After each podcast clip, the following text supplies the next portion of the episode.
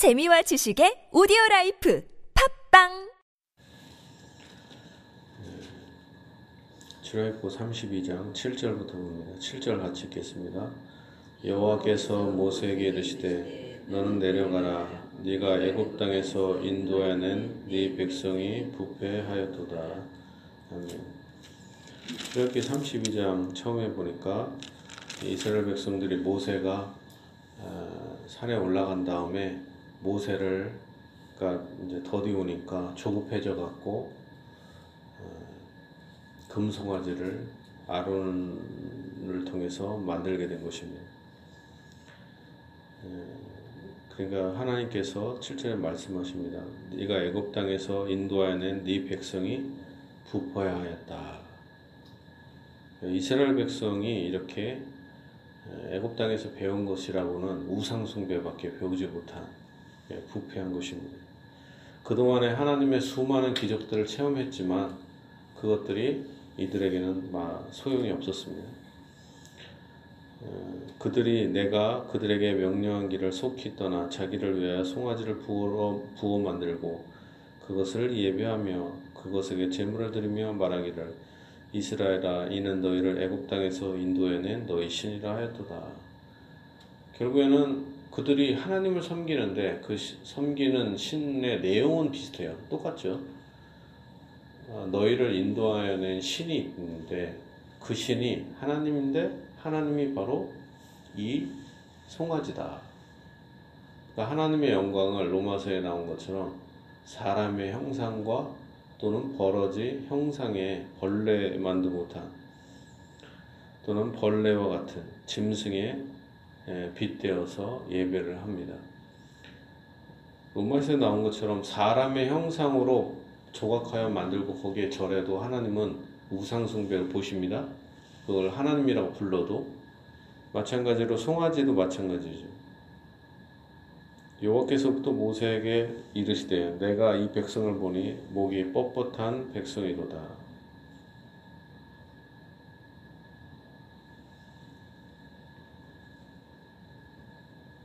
목이 뻣뻣하다. 교만하다는 얘기죠. 교만하다. 그러니까 우상을 숭배하는 자들은 교만해요. 왜 그렇습니까? 왜 우상을 숭배하는 자가 교만해요? 자기 마음대로 하니까. 하나님께서 명령하신 대로 따르는 것이 겸손한 것이잖아요. 자기 생각을 자기가 이게 이게 더 옳다고 생각하고 이런 게 더 낫다 생각해도 그걸 벗어버리고 하나님께서 명령한 대로 따라야 되잖아요. 그냥 그것이 지혜와 겸손인 것입니다. 근데 이들은 우상을 섬기면서 목이 뻣뻣한 거죠. 교만한 것입니다. 그러니까 우리 기독교는 자기의 생각을 성경에다가 보태거나 빼거나 목사가 성경 말씀을 장난쳐서는 안 된다. 오히려 성경 말씀에 순종하는 것이 바로 기독교다라는 것입니다. 그런즉 내가 하는 대로 두라. 내가 그들에게 진노하여 그들을 진멸하고 너를 큰 나라가 되게 하리라. 사실은 모세를 통해서 새로운 나라를 만들어도 괜찮죠. 왜냐하면 하나님의 약속이 취소되지 않는데 그 이유는 바로 아브라함과 이삭과 야곱의 후손이 후손도 되니까 모세가 그러니까 사실 이들을 다 전멸시켜도 뭐 괜찮죠. 그러나 이때 모세는 어떻게 합니까? 모세가 그의 하나님 여호와께 구하여 이르되 여호와여 어찌하여 그 큰 권능과 강한 손으로 애굽 땅에서 인도해낸 내신 주의 백성에게 진노하시나이까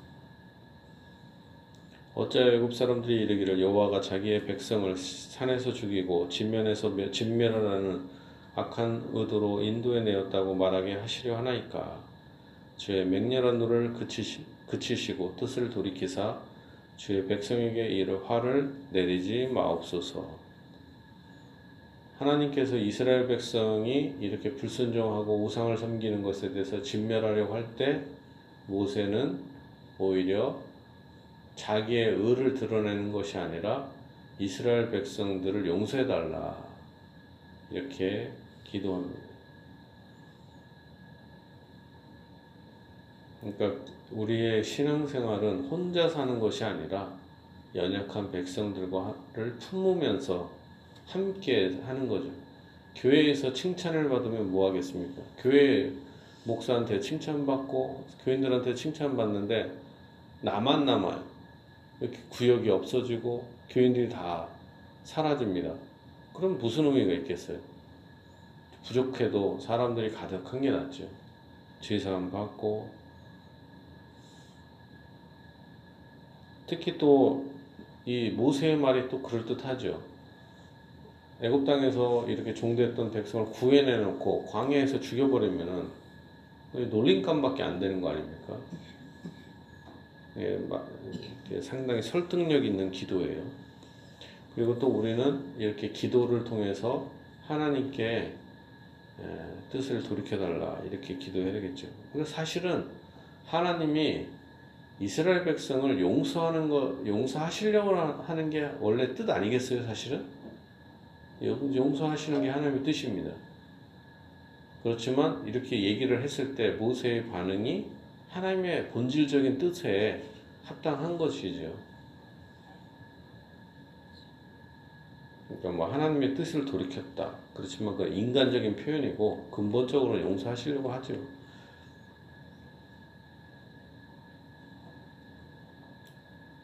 주의 종 아브라함과 이삭과 이스라엘을 기억하소서. 어, 이스라엘은 여기서 어, 야곱을 의미합니다. 야곱의 이름을 이스라엘로 바꿔줬잖아요. 주께서 그들을 위하여 주를 가리켜 맹세하여 이르시기를 내가 너희의 자손을 하늘의 별처럼 많게 하고 내가 허락한 이온 땅을 너희의 자손에게 주어 영원한 기업이 되게 하리라 하셨나이다. 아브라함과 이삭과 야곱에게 하나님께서 가나안 땅을 주기로 언약을 하셨죠.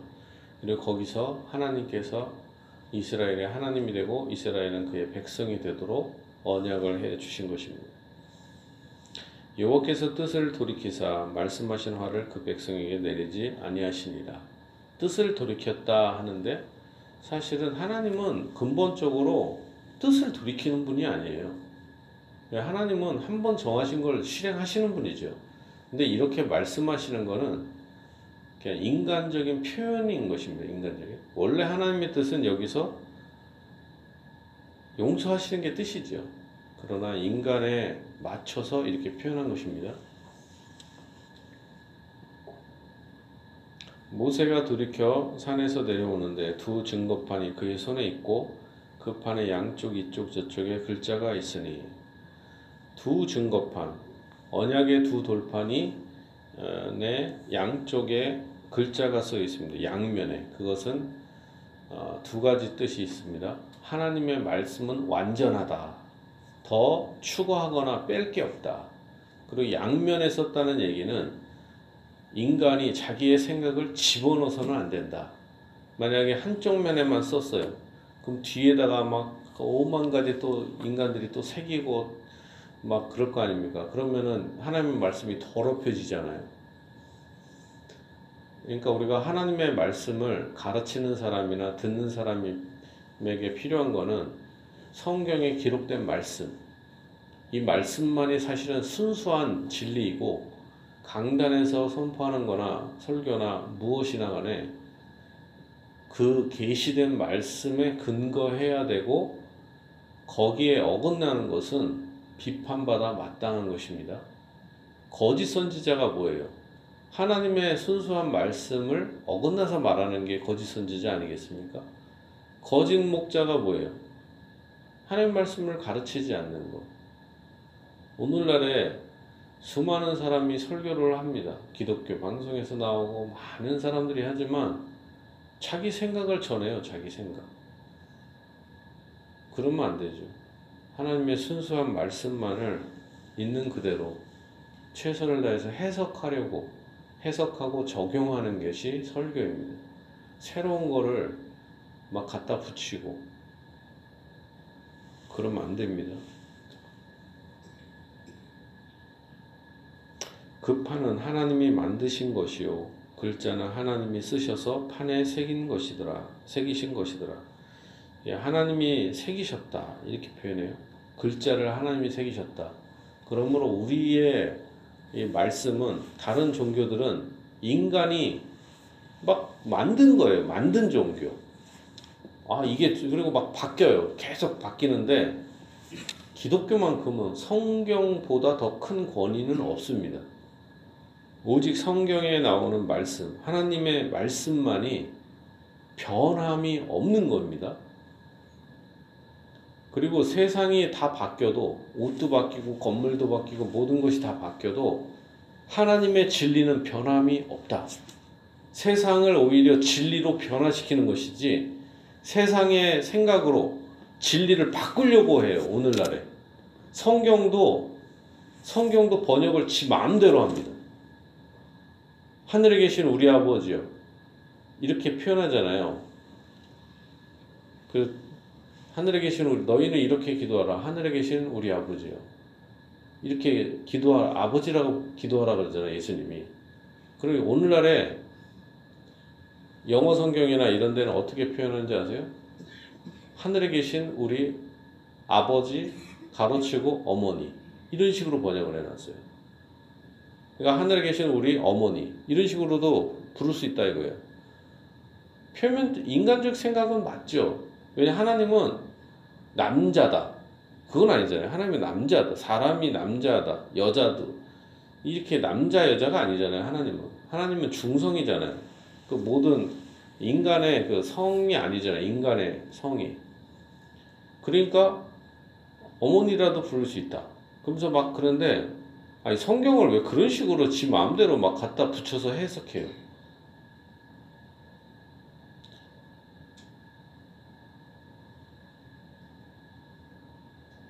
그래갖고 뭐 하나님 그러면은 그는 이렇게 표현하잖아. 그는 그는 여호와다 이렇게 할 때 그 한 다음에 가로치고 그녀는 이런 식으로 해놨어요.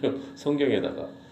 그러니까 무조건 여자를 드러내려고 여자 여자를 무시하지 않도록 성경까지도 만 진짜 이게 다른 사람들이 우리 기독교는 어? 하나님을 아버지라고 부르니까 가부장제다 이렇게 그리고 여자 목사는 금하니까 사도 바울이 금하니까 가부장제다 너무 남자 위주다 이렇게 얘기하잖아요 그게 아니죠 여러분 저는 솔직히 이 목사 같은 경우는 남자도 엄청 힘들어요, 사실은. 정신적 스트레스나 이게 이루 말할 수 없어요. 영적, 이 영적인 전쟁입니다, 사실은 이게. 마귀가 주로 공격하는 게 누구였어요? 초신자? 아니에요. 목사를 공격한단 말이에요. 목사 가족들을. 남자도 힘들어요. 진짜. 남자 중에서도 함부로 되면 안 돼요. 너무 고난이 크기 때문에, 정신적으로. 근데, 여자들이 교만하게 이렇게 하면은 이게 심각해진단 말이에요. 그럼 왜 그런 거 있잖아요. 전쟁터에 왜 여자는 군대가 안 됩니까? 알잖아요. 여자가 힘들다는 거. 총도 무겁고 여러 가지. 왜 군복무를 안 시켜요? 물론 다른 뭐 이스라엘이나 이런 데는 시키겠죠. 그러나 우리나라는 안 하잖아요. 이게 좋은 나라죠. 그 여자가 어떨 때 행복한 거예요? 들에서 일하고 막 이런 게 행복한 여자의 인권을 생각하는 건가요? 그게 아니죠. 남자가 옛날에는 혼자 일을 해서 먹고 살아도 열 식구를 다 키울 수가 있었어요. 옛날에는 혼자 남자가 이렇게 일을 해서도 집도 다 있고 아내는 그냥 애들만 봐도 된단 말이에요. 근데 지금 어때요? 여자의 인권이 막 애도 보고 밖에서 들에서 일, 일하면은 여자들의 인권이 세진가요? 더 힘든 거지. 이게 오히려 남자가 오히려 능력이 있어서 아내가 편안하게 가정을 꾸리는 게더 그게 행복한 거죠. 여자가 오히려 남자 목사의 밑에서 은혜로운 설교를 듣고 편하게 기도하고 그러는 게더 낫지. 너무 성경에 그래갖고 막 하나님도 여자를 귀하게 여기신다. 당연히 귀하게 여기죠. 그러니까 메시아를 여자에게서 태어나게 한 거 아니에요. 여자를 죽이지 않고 용서하신 거죠. 그러니까 이 사람들은 이제 하나님께서 증거판에 양쪽에 글자를 새기신데 그것은 하나님이 새기셨다. 그래갖고 그걸 우리에게 보여주셨다. 그걸 뭐라고 합니까? 계시다 그러죠. 보여주시는 거.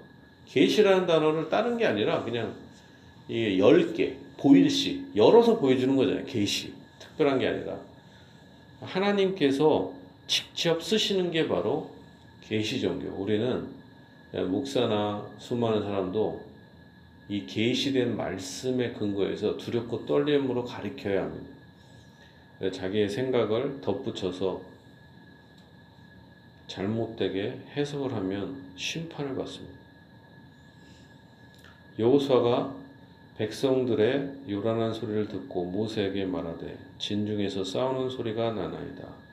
모세가 이르되 이는 승전가도 아니요 패하여 부르짖는 소리도 아니라 내가 듣기에는 노래하는 소리로다 하고 진에 가까이 이르러 그 송아지와 그 춤추는 모든 것을 에, 그것을 보고 크게 놓아여 손에서 그 판들을 산 안으로 던져 깨뜨리니라.